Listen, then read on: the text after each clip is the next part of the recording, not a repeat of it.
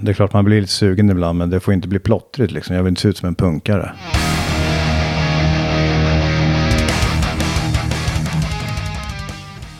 Nej, och vem fan vill det höll jag på att säga. Nej då, här får man se ut precis hur man vill eh, och oavsett hur det ser ut så är du varmt välkommen att lyssna vidare på avsnitt 267 av Rockpodden. Det är grymt många som skriver till mig och önskar lite hårdare musik i Rockpodden. Mm, ja, får hoppas att några av er blir nöjda idag i alla fall. För Alex Friberg, eller Alex Impaler som han också kallas, han jobbar uteslutande med lite hårdare musik. I många år var han ju en del av Necrophobic. Sen har vi sett honom i Firespawn från första till sista dagen. Nu för tiden ser vi honom också i Nagelfar och Mephisto. Vi kommer prata om allt det där såklart och och eh, hans liv som tatuerare och tatuerad. Himla trevlig prick och himla trevligt avsnitt tycker jag att det blev. Vill du stödja Rockpoddens arbete och framtid så får du en guldstjärna av mig eh, om du gör det via patreon.com rockpodden eller via swish till 070 77 38 200 77 38 200. Enormt stort tack till er som gör detta. Både på Patreon och Swish. Det värmer så otroligt gott och gör att jag kan fortsätta med det här. Nu kör vi dagens avsnitt. Du lyssnar på Rockpodden. Alex Impaler är veckans gäst. Jag heter Henke Brauneryd och jag önskar dig en god lyssning. Säg Alex Friberg bara. Precis. Impaler är det. Artistnamn ja. Ja. Ja, precis. Men hur vill du bli presenterad? Alex Impaler kanske? Alex Impaler. ja. Varmt välkommen till Rockpodden. ja, tack. Och hem till mig. Ja. Fantastiskt trevligt. Eh, Det händer ibland, men en gång om året kanske jag inte spelar in här hemma. Men idag passar det bra. Det är schysst att komma på hembesök. Verkligen. Och kul också. Vi har aldrig träffats. Nej. Aldrig snackat med varandra heller. Nej. Mässat lite. Så jag var lite nervös nästan när det skulle komma. Förr i tiden var det alltid så här innan avsnitt. Men nu så är det oftast att jag har faktiskt träffat folk innan. Ja, okej. Ja, men jag är inte så farlig, så det är inte att nervös över. du ser bara jävligt farlig ut. det gör du faktiskt, men vi, vi kommer till det. Hur är läget? Du har ju lite tråkig anledning att komma till Stockholm idag. Ja, jättetråkig. Det är ju LGs årsdag idag. 7 mars. Så ja, jag är med i Stockholm. Jag är lite jämna mellanrum. Men just idag är det segt. Så sen ska jag till Skogskyrkogården och möta upp lite folk och så. En liten ceremoni Ja, precis. i LG-style. Ja, så att eh, ja, men det blir väl en eh, vodka shot och en cigarr. Ja, Surra lite skit med folk och surra lite skit med LG. Och, ja, du vet. det låter som ett bra sätt att hedra honom. Ja, Verkligen. Ja, ett år går ju fantastiskt fort. mm, verkligen. Känns inte som att det var så länge sedan som jag fick telefonsamtalet. Typ klockan nio på kvällen. Ja. Att han hade dött tio över åtta på kvällen. Och då hade jag ju träffat honom helgen innan bara. Eh, och då var han ju jävligt dålig alltså. Så att eh, det var eh, sorgligt. Alltså jag är glad att jag var där veckan innan. Samtidigt som jag nästan ångrar det. För att jag vill liksom inte minnas honom så. För att han var så tunn och svag och så. Ja. Men sen skulle jag åka ner i alla fall på söndagen. Igen. För att jag visste att det var liksom brådis. Ja, men då, det hann jag liksom inte. För det var på lördagskvällen så dog han. Ja, det var fantastiskt stor förlust för hela Hårdrock-Sverige. Och framförallt för er som både var polare med han och spelade med han. Ja, ja, verkligen en ikon för hela scenen alltså. Ja. Och Firespawn, har ni någonsin pratat om att liksom ens fortsätta eller framtiden eller? Ja, nej, ja, alltså både och. Eh, Det känns ju liksom inte rimligt på något sätt att fortsätta utan LG. Nej. Eh, han är ju helt omöjlig att ersätta. Och plus att det var ju vi fem. Vi satte ihop det där bandet eh, som ett gäng polare. Och alla hade ju sin givna del. Eh, så att... Ja, nej, jag, jag vet inte. Alltså, det känns väl inte som att det kommer bli något samtidigt. Så kan man väl aldrig säga aldrig. Nej, det kommer Jag, jag vet inte hur det kommer kännas om, om några år. Men eh, det tar vi då i så fall. Det vi ska göra i alla fall är att vi ska spela in en EP. Med kanske fyra, fem låtar med gästsångare i LGs ära. Och då ska det vara sångare som betydde någonting för honom och var bra polare och så. Mm. Så det ska vi göra. Sen, eh, ja, sen låter vi det vara. Det låter väl jävligt fint tycker jag. Ja, jo, vi vill göra någon, någon sista grej för att hedra honom. Ja. Eh, ja, för det var väl en ganska stor del av ditt liv. Firespon, även om det inte var Ja. kanske svinproduktiva precis sista månaderna sådär. Nej, precis. Eh, Det var jag, LG och Viktor som startade det 2012. När både Necrophobic och Entombed låg på is av olika anledningar. Och det är väl typ ett av de få banden som jag har varit med från början och format liksom, precis som man vill. För att det fanns ju inga, ingen stil och inga regler att för, förhålla sig till i början. Det är asskönt, det måste det vara. ja. Så Necrophobic var ju, det hade ju sin stil när jag började där Ja. liksom. Nej, det var coolt. Coolt som fan. Ja, och svinbra gjorde ni ju. Ja, ja jag tycker det. Eller gör, eller vad man ska säga. Ja, det för ni har ju fortfarande fans liksom. Ja, det skriver ju folk fortfarande typ varje dag. Till både Facebook och Instagram och frågar hur vi ska göra. Och Det är så? hoppas att vi inte ska lägga ner liksom. Ja. Så det är kul att folk uppskattar det vi gjorde. Men om man får vara cynisk, liksom, ökade era streams och aktiviteten efter LG-stöd? Eh, ja, det gjorde det ju tyvärr. En, liten, en liten del. Och många, många fler följare och så. Så det, det är ju lite trist kan jag tycka. Samtidigt Ja, som det blir en sån absurd bieffekt på något Ja, sätt. precis. Det är väl kul att folk upptäcker oss. Men eh, det var ju tråkig anledning. Mm. Ja, men jag kan tänka mig en tom, också första plattan måste i höjden. Eller så är det väl när alla artister dör antar jag. ja, det är väl så. Helt plötsligt hamnar de på topplistorna igen. Ja, precis. Men ja, det kanske är ett fint sätt att minnas också. Eller att man lyssnar. Ja.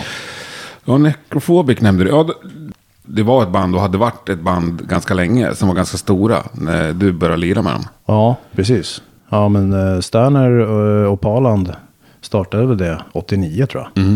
Och jag började 2008. Ja, tror precis. jag. Som jag kört 20 år. då. Ja, precis. Ja, det är ett tag. ja. Hur hamnade du där?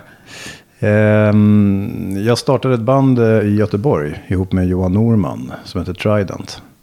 Och då ehm, eh, ville han ha Tobbe Sidegård på sång. Och då när han började sjunga med oss så eh, var han lite less på att spela bas och sjunga i Necrophobic. Han ville bara vara frontman.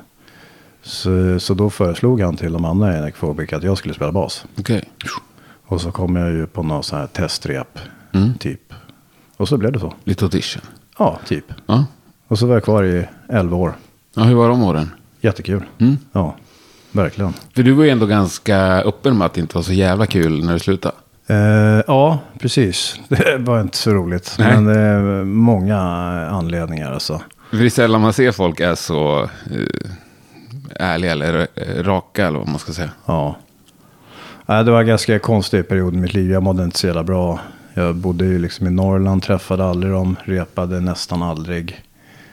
Eh, ja, jag tog ju time-out. För att jag pallade liksom inte. Jag var ute och spelade så jävla mycket.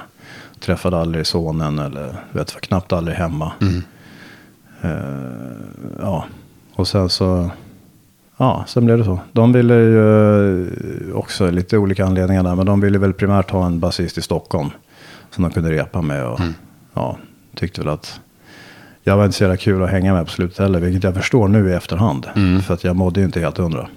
Men eh, ja, det är inga hard feelings nu. Jag ska träffa Sterner idag faktiskt. Ja, vi ser. Det här är saker lägger sig Ja. med tiden. Ja. Eh, Men nu då, vad har du kvar att lira med? Necrophobic fick du sparken typ och Firespawn är som det är. Ja.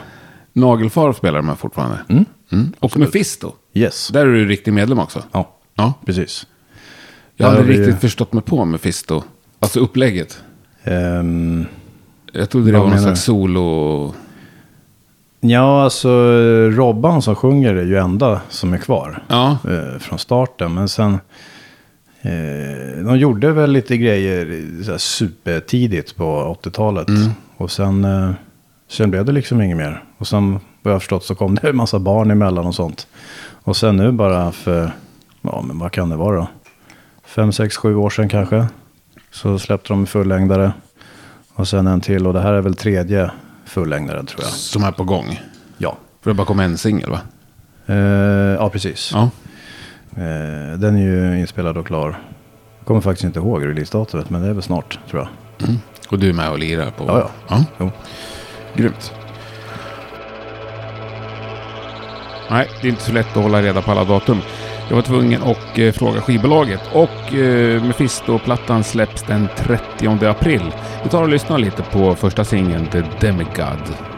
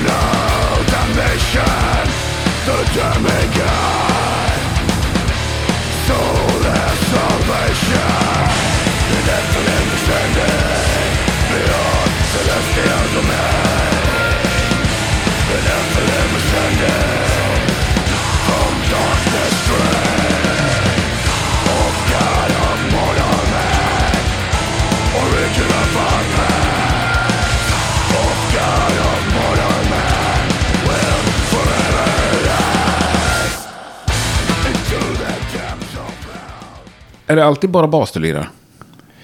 Eh, ja. Ja. Eftersom jag också har spelat bas så får jag säga bara bas. Ja, ja. Varför blev det så för? Eh, Steve Harris. Det är så? Ja. Grymt. Överlägset bästa busken fan i alla tider alltså. Jag kan hålla med vissa dagar. Men spelar du, du spelar inte med fingrarna? Nej, jag försökte ju det i början. Ja. Men eh, eh, nej, man måste ju ha en jävla robothand eller något för att spela så fort som Ja, det är han nog gör. fan bara han, vad heter han brorsan i uh, Niflheim? Ja, just det, Erik. Ja, han spelar jävligt fort med fingrarna. Ja, så. ja, det gör han. Ja, Jävligt duktig basist han också. ja alltså. verkligen. Ja. Ja, men Plektrum. Men är det något mer du snor av Steve Harris? Eller något mer du snor? Du snor du inte fingrarna? Ja, alltså jag har ju snott en del poser liksom. Mm. Är man Maiden-fan så eh, får man ändå lov att skjuta lite med basen som han gör. Mm. Folk gillar ju det. Ja. ja, det är jävligt, jävligt cool pose. Ja, och det funkar ju även i hårdare musikstilar liksom. Ja. Absolut. Men hur gammal var du när du upptäckte Maiden? Ehm, ja, vad kan jag ha varit? 10, 11 kanske. Jag fick min första vinyl som var Powerslave. Julafton kanske. Eh, vad måste det ha varit då? 90 kanske. 91. Är du så ung? Ja, jag är bara 82. Jävlar, ja.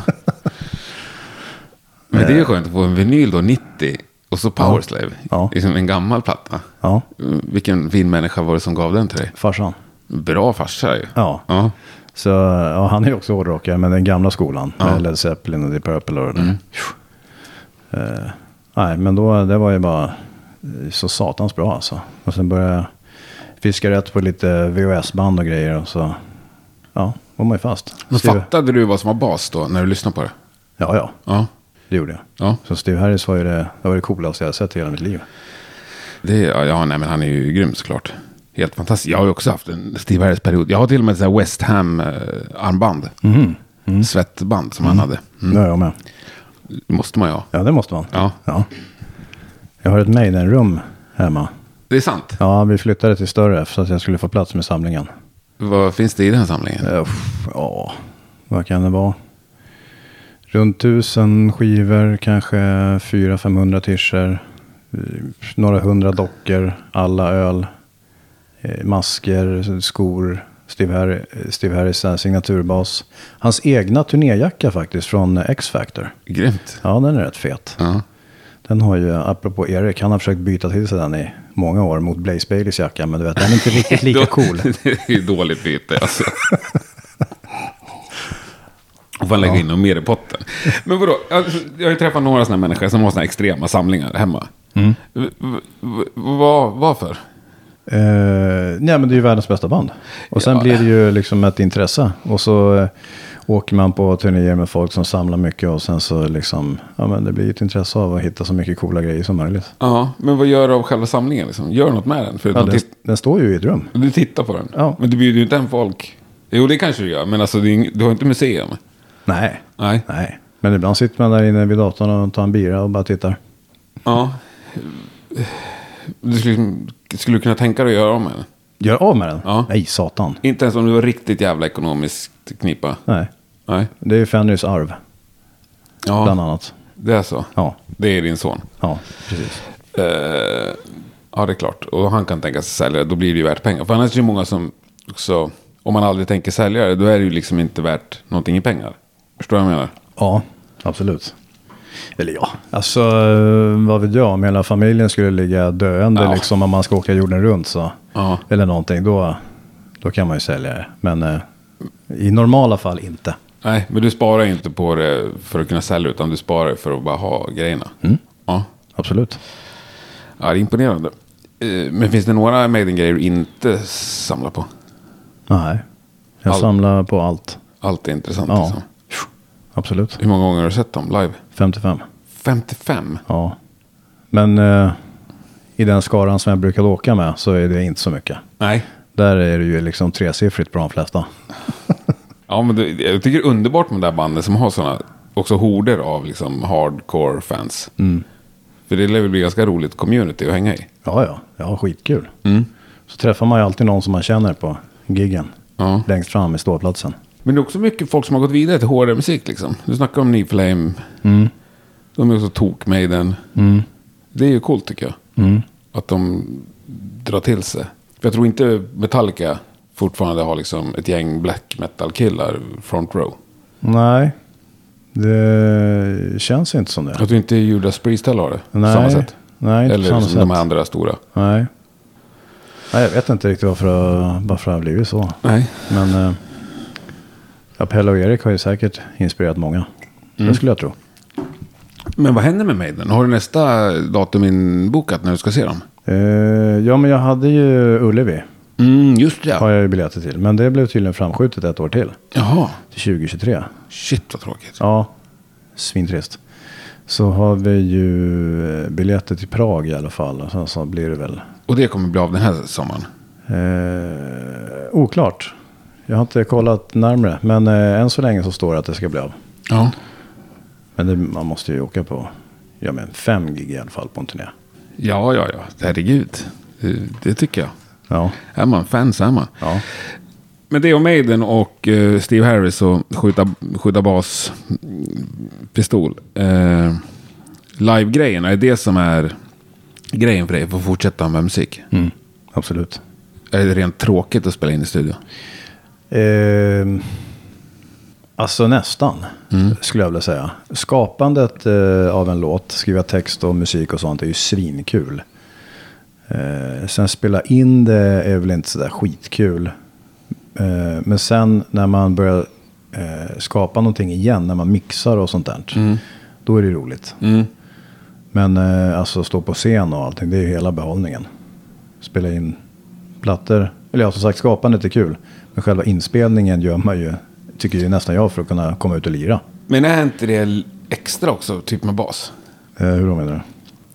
Och jag har ju också alltid hatat att spela in i studio. Nej, men det enda du kan göra är att spela rätt, liksom, eller spela bra.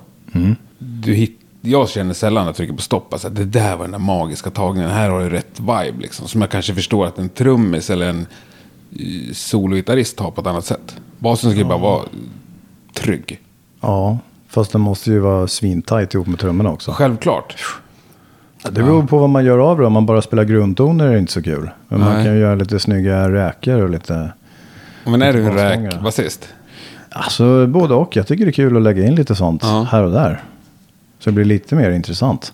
Lite basintron eller, ja men du vet.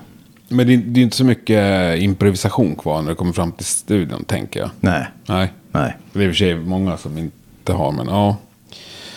Jag gör inte så mycket för improvisation överhuvudtaget. Jag vill kunna grejerna när jag kommer till studion. Men texter nämnde du. Du skriver texter också. Du skrev åt Ficebone mm. Allt. Eh, nej, Viktor skrev lite texter också. Men jag skrev väl kanske 70 procent. Någonting. Skriver du texter nu också så att säga? Även om du inte är i någon skapande process. Bara som och lägger dem på hög? Jaha, nej det gör jag inte. För att jag måste ha en låt att skriva till. Okej. Så att jag hör eh, hur lång en vers är eller tempo Ja. rytm och sånt. Så jag har skrivit fyra texter till min första plattan. Och så skrev jag ju, var det fyra eller fem plattor till Mark of the Necrogram. Texter. Mm. Ja. Sjunger du in demosar på dem då? Eh, nej, men jag brukar vara med i studion när det sjungs in. Och förklara hur du har Ja. tänkt liksom? Ja. Ja, precis. Och nynnar typ. Och sen, ja, men så får ju sången liksom lägga sin touch på. Ja. Det är inte så här svinviktigt att det blir som jag har tänkt mig, men på ett Nej. ungefär. Jag fattar, men ibland är det Ja. svårt att bara få en text, ett textpapper till Ja. en som hårdrockslåt. Ja.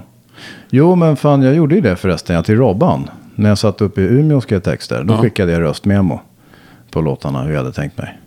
Det gjorde jag faktiskt, ja. Mm. Just det. Vrålar du eller nynnar du? Nej, jag nynnar bara, viska typ. Ja. Eh, vad skriver de då? Eh, ja, men allt möjligt. Eh, jag är ju rätt intresserad av historia och gamla folksägner och sånt där. Så det blir rätt mycket sånt. Man kan ju hitta rätt mycket mörker i, Mm. i svenska folksägner. Men du vet, så här, Bäckahästen till exempel. Den är ju rätt rå. Och Näcken och Ja. så här, galgbackar och ja, men medeltiden går ju att hitta hur mycket som Ja, helst. det om, var ju mörkt också. Folk bara Ja. dog ju liksom. Ja. Som flugor. Det Var ju... Ja, och de var ju sjukt innovativa när det kom till att tortera folk. Ja. Så där kan man ju hitta mycket alltså. ja. Eh, läser du andras texter? Mm, absolut. Du gör det? Ja, Mm. Och uppskattar det liksom? ja, ja, absolut. Jag uppskattar texter som är liksom snygga ordflätor och gärna rim. Mm. Eh, som Nagelfar tycker jag till exempel, de har alltid haft snygga texter. Adde där är ju skitduktig på att skriva text. Och Mm. Dissection hade ju också mycket snygga texter. Men det är ju jävligt svårt tycker jag när det kommer till Black. Och så här. kan ju nästan ibland inte skilja ett enda ord.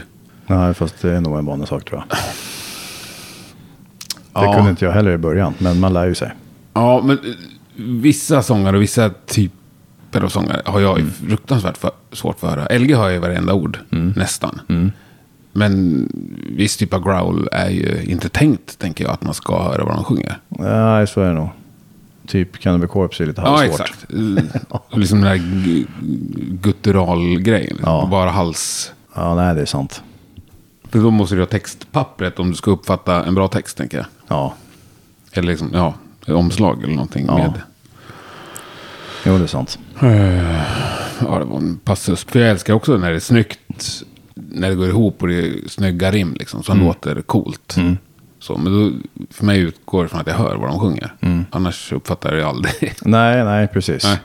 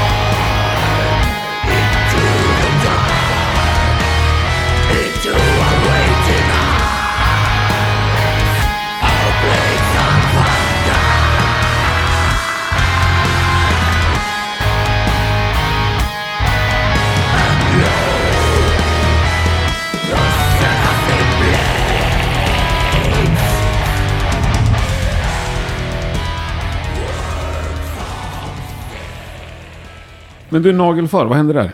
Eh, ja, men där håller vi på att börja repa ihop oss här lite nu. För att vi har ju en del grejer.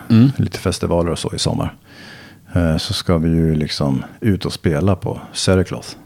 Senaste plattan. Som kom ju sjukt olägligt. Den kom ju precis när, när coronaskiten slog till. Så att vi har inte spelat ett enda gig på den plattan fast den är två år gammal. Ja, det är några till som råkar ut för den ju. Ja, precis. Så jävla drygt. Men nu äntligen ser det ut som att det blir, blir lite grann. Sen, Men hade ni grejer som bara har blivit framskjutna hela tiden? ja, Så- precis. Ja. Och en del har ju blivit inställda och så. Men de flesta grejerna har blivit framskjutna i fan två år nu. Så. Ja, och det, ja. Ja, på ett sätt är väl det, ja, det är klart det är jävligt frustrerande. Men det är ändå skönt att ha någonting inbokat hela tiden. För de som inte hann boka, de som hade tänkt att släppa hösten 2020, liksom, som in, då missar man ju två år. så är liksom nästa festival, nej det är redan fullbokat. Ja, exakt. För det, liksom, nu är det ju 2020s line-upper på många Precis. festivaler. Vi Ja. se, liksom. Jävligt speciell situation. Mycket. Och bolagen har säkert, kan jag tänka mig, en hel hög med releaser som de väntar med att släppa liksom. Ja. Så att eh, det här året kommer nog hända rätt mycket hoppas jag. Både med nya plattor och Ja, bara nu bara de närmsta veckorna här. Det är hur mycket som helst som släpps. Liksom. Mm. Eh, nej, men det har de säkert. Och jag vet inte heller vad som snart. Många släppte ju och liksom fick ju framgång även om de inte kunde ut och lira. Sådär. Mm. Och många passar på att göra en till skiva liksom. Ja, precis. Eh, ja. Jo, men jag nämnde ju ditt tuffa utseende. Jobbar du som tatuerare eller? Eh, ja, jag gör det nu faktiskt. Ja. Mm. Det var eh, ganska lattjo. Alltså jag gick eh, konst och form i gymnasiet. Men det är ju liksom, vad fan blir det då? 22 år sedan jag tog studenten. Och sen dess så har jag liksom inte ritat någonting, knappt. För att Okej. musiken har ju tagit all tid. Eh, men sen träffade jag ju Ida, som är fantastiskt duktig tatuerare. Mm. Och helt grym på att rita. Som, fan jag följer henne på Instagram. Hon heter Ida Morbida. Ida Morbida. Ja. Skitbra namn också. Ja. Ja. Eh, och hon är ju helt grym. Eh, så då fick jag, då så pratade vi om att jag hade gått konst och form. Och så fick jag ett jättefint ritsätt av henne. Så började jag rita lite och så bara, fan det här gick ju rätt bra alltså. Så sa vi på skämt så här att eh, jag skulle få tatuera henne på benet. Så gjorde jag någon vargskalle vad det var. Så bara, fan shit, det blir ju rätt bra det här. Och så sa vi igen på skämt typ att du kanske skulle bli min lärling. Det vore ju kul att jobba ihop liksom. Mm. Så du har frun som chef alltså? Ja, precis. Som Ja. mentor liksom. Ja. Ja, som chef. ja, och så, eh, så blev det så. Och så gick det ju fan ganska bra. Mm. Så jag har hållit på i drygt ett år nu. Och har helt okej med kunder och Vad gör du för något? ja, allt möjligt. De roligaste gaddarna är ju såklart hårdrocksrelaterade. Jag har gjort eh, Ace Frehley och Snaggletooth och Senjutsu Eddie. Och, men eh, alltså jag gör ju såna mandala och fjärilar också liksom. Och blackout och så old school svalor och Ja. ja, men allt. Jag har inte riktigt råd att välja än. Jag fattar. Men jag kommer ju säkert nischa mig med tiden. Men om man ändå är hyfsat ny, tackar man nej till grejer då för att det är för svårt? Ja, Ja. Jo, det får jag ju göra. Jag kan ju inte göra realism och porträtt och sånt. Nej. Det kan jag inte. Jävligt få som kan göra porträtt alltså. Ja, Det finns många dåliga porträtt ute i det världen. gör det. Och så är det tänkt som en hyllning och så ser det bara Ja. morbid ut. Ja.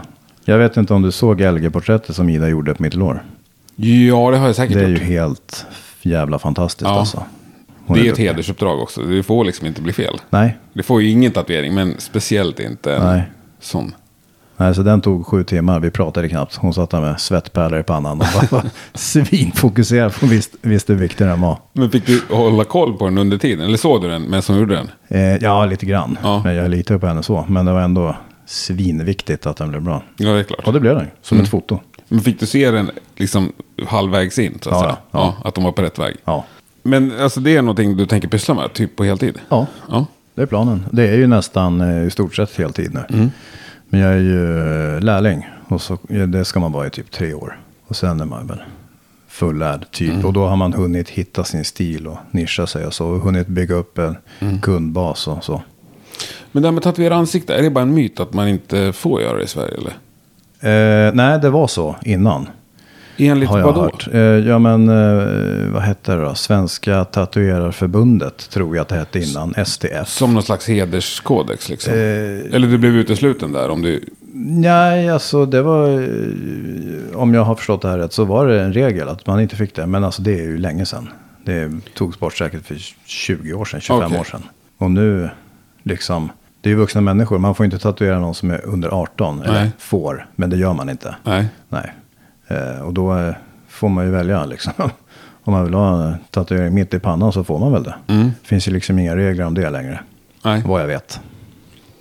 Men har många tatuerare liksom någon, några slags egna gränser eller? Ja, alltså på våran studio så gör vi väl inte intimtatueringar. Det är ju jävligt speciellt. Alltså på könsorgan? Ja, Ja. precis. Det är väl det. Och typ in i röven. Nej. Finns det ju folk som vill ha kattningar. Det gör man ju inte liksom. Nej. Men annars så är det ju, ja men eh, så här, eh, vad vet jag. Den närmsta intimtatueringen som gör på våran studio är väl typ över bröst och sånt. Ja. Det är ju fine. Men om du tycker att något är jävligt fult, liksom, skulle du, har du någon, för jag antar att du får en åsikt när någon kommer med en idé eller en skiss till dig.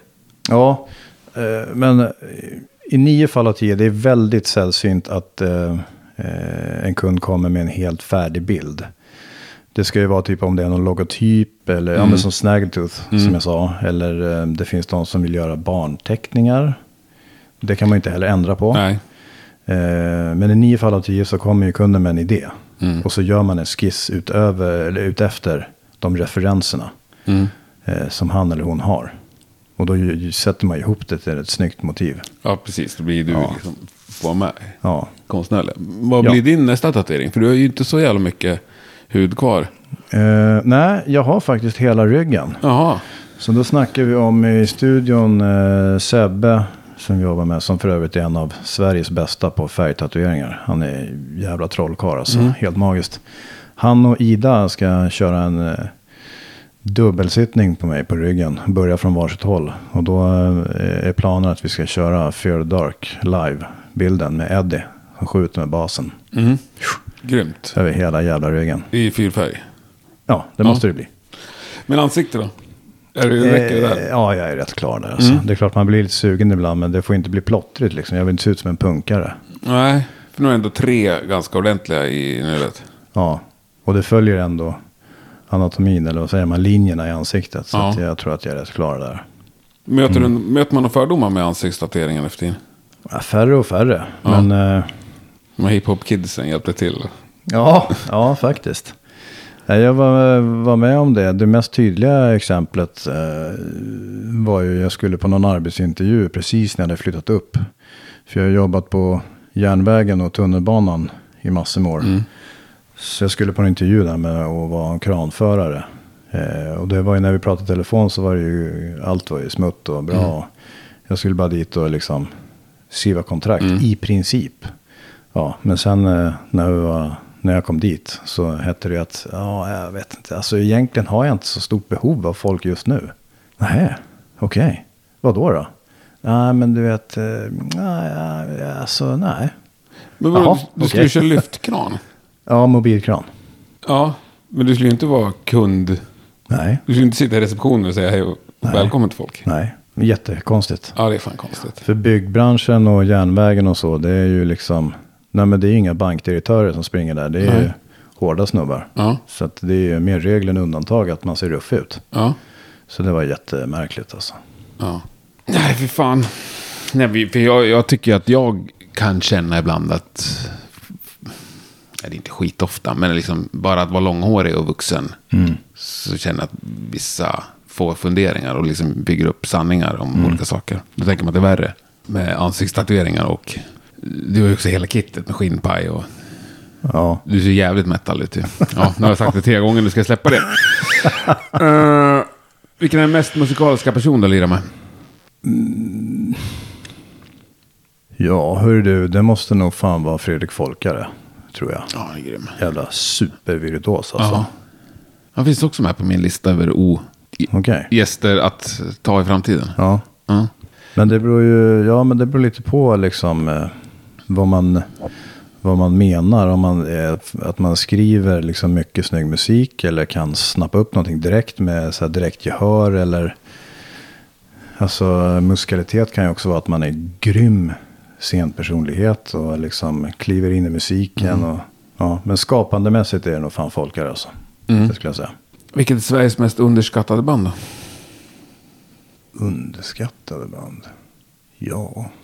Nu kanske jag är lite partisk då. Men jag kan ju tycka att både Necrophobic och Nagelfar har väl inte riktigt fått den, eh, den framgången som de förtjänar. Nej. Det är ju svin, bra musik. Men det är ju fortfarande eh, underground. Så jag tycker nog att de förtjänar ju mer Mhm. framgång och tid i rampljuset. Sen, eh, jag vet fan inte riktigt alltså. Nej, det räcker fullgott med de svaren. Ja. Men du, får du mycket frågor om så här vick liksom? Hoppa in på någon turné och... Eh, ja, det var ett tag sedan. Men uh, sådana frågor har jag fått. Har du Absolut. gjort några sådana grejer? Eh, nej, det har jag faktiskt inte. Eh, jag fick frågan av LG att spela med en tumd på uh, Mesuf i Schweiz tror jag ligger. För Viktor var på NAM-mässan i LA. Men eh, han frågade ju typ en vecka innan. Och så skulle jag lära mig ett helt set på en och en halv timme. Och så eh, tänkte jag, ja, lätt. Vicka med en tumd. Men fan, det kan man ju inte säga nej till. Nej. Nej. Det kan man inte. Nej, eh, så jag satte igång direkt och plockade ut låtar. Men efter typ så åtta, nio låtar så var jag så jävla mosig i skallen. Och då var det bara några dagar kvar. Så att jag tänkte att nej, fan. Shit, det går fan inte alltså. Tyvärr, hemskt ledsen. Så då fick Nico spela bas. Som han gjorde innan. Och så Okej. spelade Alex gitarr. Ja. Så Det hade varit såg- coolt. Så såg jag dem någon gång också. Ja. Ja, men du tackar jag och sen så bangar du helt enkelt. Ja, alltså det, jag insåg mina begränsningar. Det gick inte. Jag hade en vecka på mig liksom. Ja. Och så skulle jag plocka ut allt och så skulle vi repa någon gång bara dagen innan. Mm. Det, blev, ja, det blev lite mustigt alltså. För. Viktor, vet han berättade, han gjorde jävligt mycket sånt. Och helt orepat och något möjligtvis så här kallrepa i en hotellrum Ja. med en gitarrist liksom. Ja. Ja. Ja. ja, han är grym. Men vad fan, en tumd. Ja, Ja, men du vet. ja jag fattar. Ska man headlina Ja. en festival så Jag vill man förstår. inte gå ut där och bara du vet, stå och slida på E-strängar för att man inte vet hur det går. Det går inte. Jag får headbanga jävligt mycket. ja, sänka ljudet bara. Ja, men de var så sjukt. Ja, ja, ja. Är roligt. Men du har fått fler frågor som du har tackat nej till. Eh, ja, jag fick från eh, Niklas i Shining och sen så har jag varit lite i kontakt med Micke Dark Funeral. Mm. Lite så. Men det har aldrig blivit aktuellt. Nej, så jag har inte riktigt haft tid. Nej. Jag har velat prioritera mina egna projekt. Det är smickrande att få frågan, men Mm. Nej, det har inte funnits tid riktigt. Och typ Dark Funeral, då var det som ett eller några gig sådär. Det var inte bli medlem. Eh, jo, alltså det var både och. Eh, var det när Bempa och Masse slutade tror jag. Då stod de väl utan basist ett tag. Då snackade jag lite med Micke. Och eventuellt spela med dem. Ja, För det kan ju ändå vara ett ganska schysst liv liksom. Du kanske Absolut. inte lever lyxliv och spelar bas i Dark Funeral, men du... Nej men då får man ju, då är det ju mycket, mycket gig alltså. Men jag var ju med i Necrophobic då, hade startat Firespawn och då förstår man ju själv om man ska liksom gå in där i DF, då är det det som är prio ett. För att de lirar ju så jävla mycket på en helt annan nivå. Men du skulle inte kunna tänka dig nu, göra något sånt? Eh, nej, som sagt jag turnerade ju så sjukt mycket innan mitt uppehåll där. Så att jag känner mig rätt klar med den, det turnélivet och livnära mig på musik. Nu trivs jag jättebra med att tatuera och åka iväg på festivaler på sommaren. Ha tid för min son och så, min familj. Fattar. Ja, Vad var det drygaste med att turnera så mycket? aldrig vara hemma. Alltid hålla på och resa. Mm. Som till exempel det bästa var när jag spelade på With Full Force. Eh, med Necrophobic, det var i och för sig rätt extremt. Men då lirade vi där. Och sen dagen efter skulle jag spela i Tokyo med Nagelfar. Shit. Ja, så då var det bara direkt efter giget in i chatten med scenkläder. Flyga från, vad det var, Düsseldorf, säger vi, till London. In i loungen i London och duscha och byta om. Och sen från, eh, vad var det, Stansted kanske, till Tokyo. Så det var ju jävligt extremt. Men, Men- det var ju ganska vanligt att jag var hemma i två dagar kanske och sen drog jag igen. Men njöt du av det när du var borta så att säga? Eller blev det slut bara att du satt och längtade hem? Ja, alltså eh, både och. Mm. När jag fick barn så blev det ju rätt jobbigt mellan varven. Mm. För han var ju bara några år. Och inte var hemma. Liksom. Det är rätt viktig tid. Första stegen eller första orden eller du vet vad som helst. Men det är klart, jag älskar ju att lira. Så det var ju både och roligt och längtade hem. Ja, nej, jag förstår.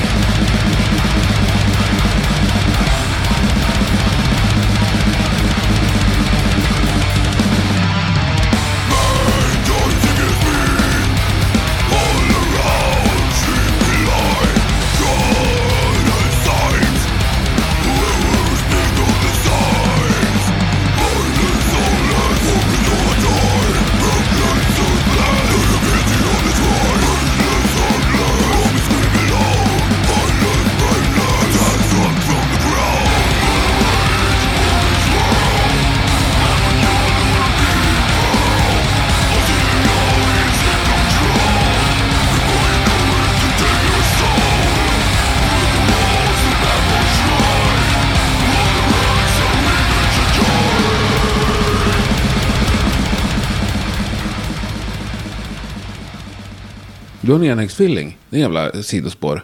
Ja, just det. Ja. Ja, precis.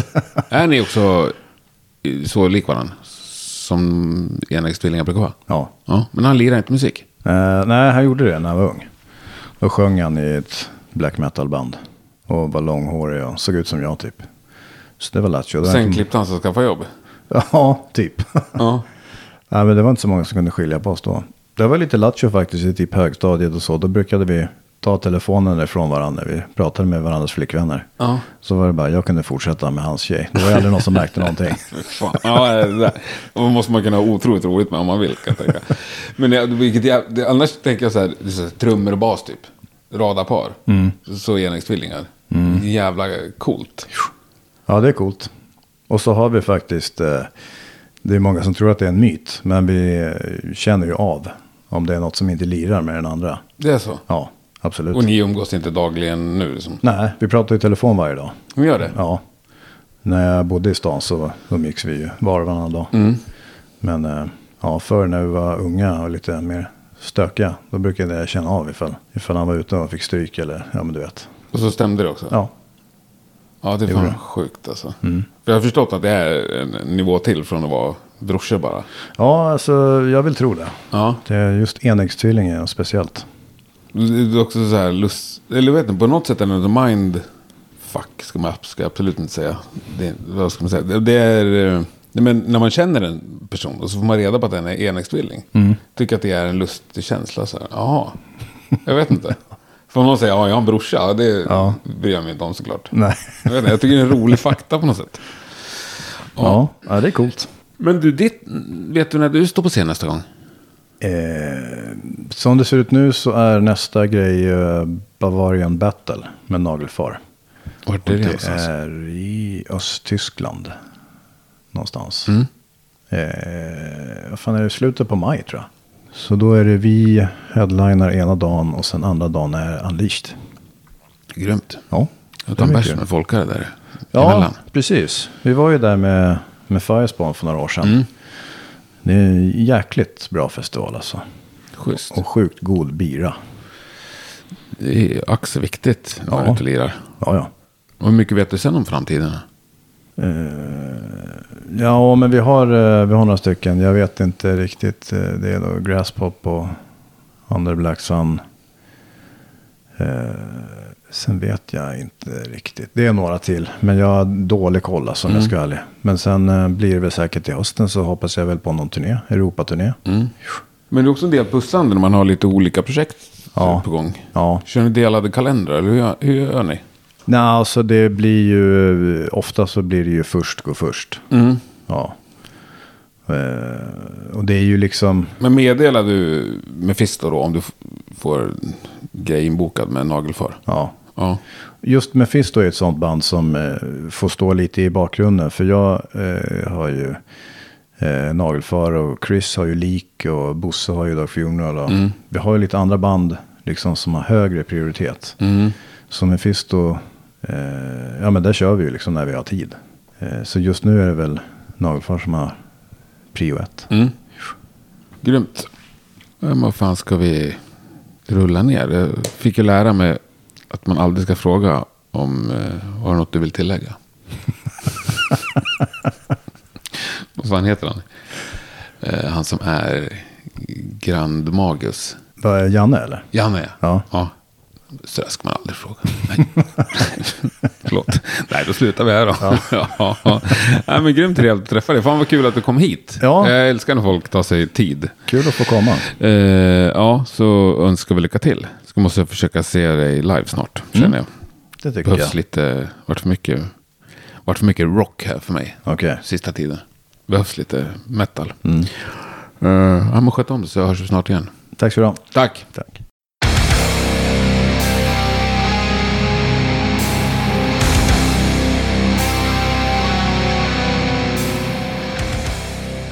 Yes, det var det. Stort tack för att du har lyssnat och stort tack Alex för att du tog dig tid att prata i min mikrofon. Nästa torsdag är vi tillbaks med något helt annat. Hoppas verkligen att vi hörs då igen. Ha det bäst och var snälla mot varandra. Nu avslutar vi det här med lite mer Firespawn och så samtidigt kanske vi skänker en tanke till den gode LG. Tack och hej.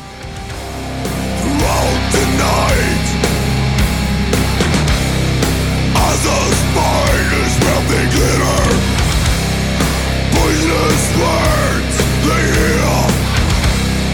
In the shadows they whisper.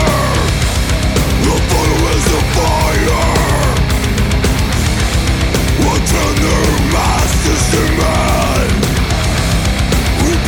They wait. To carry out command the dawn Will only be thrown Deep down in your beds While talking unknown The answer the king Spoke in hate The promise coming Through the iron gate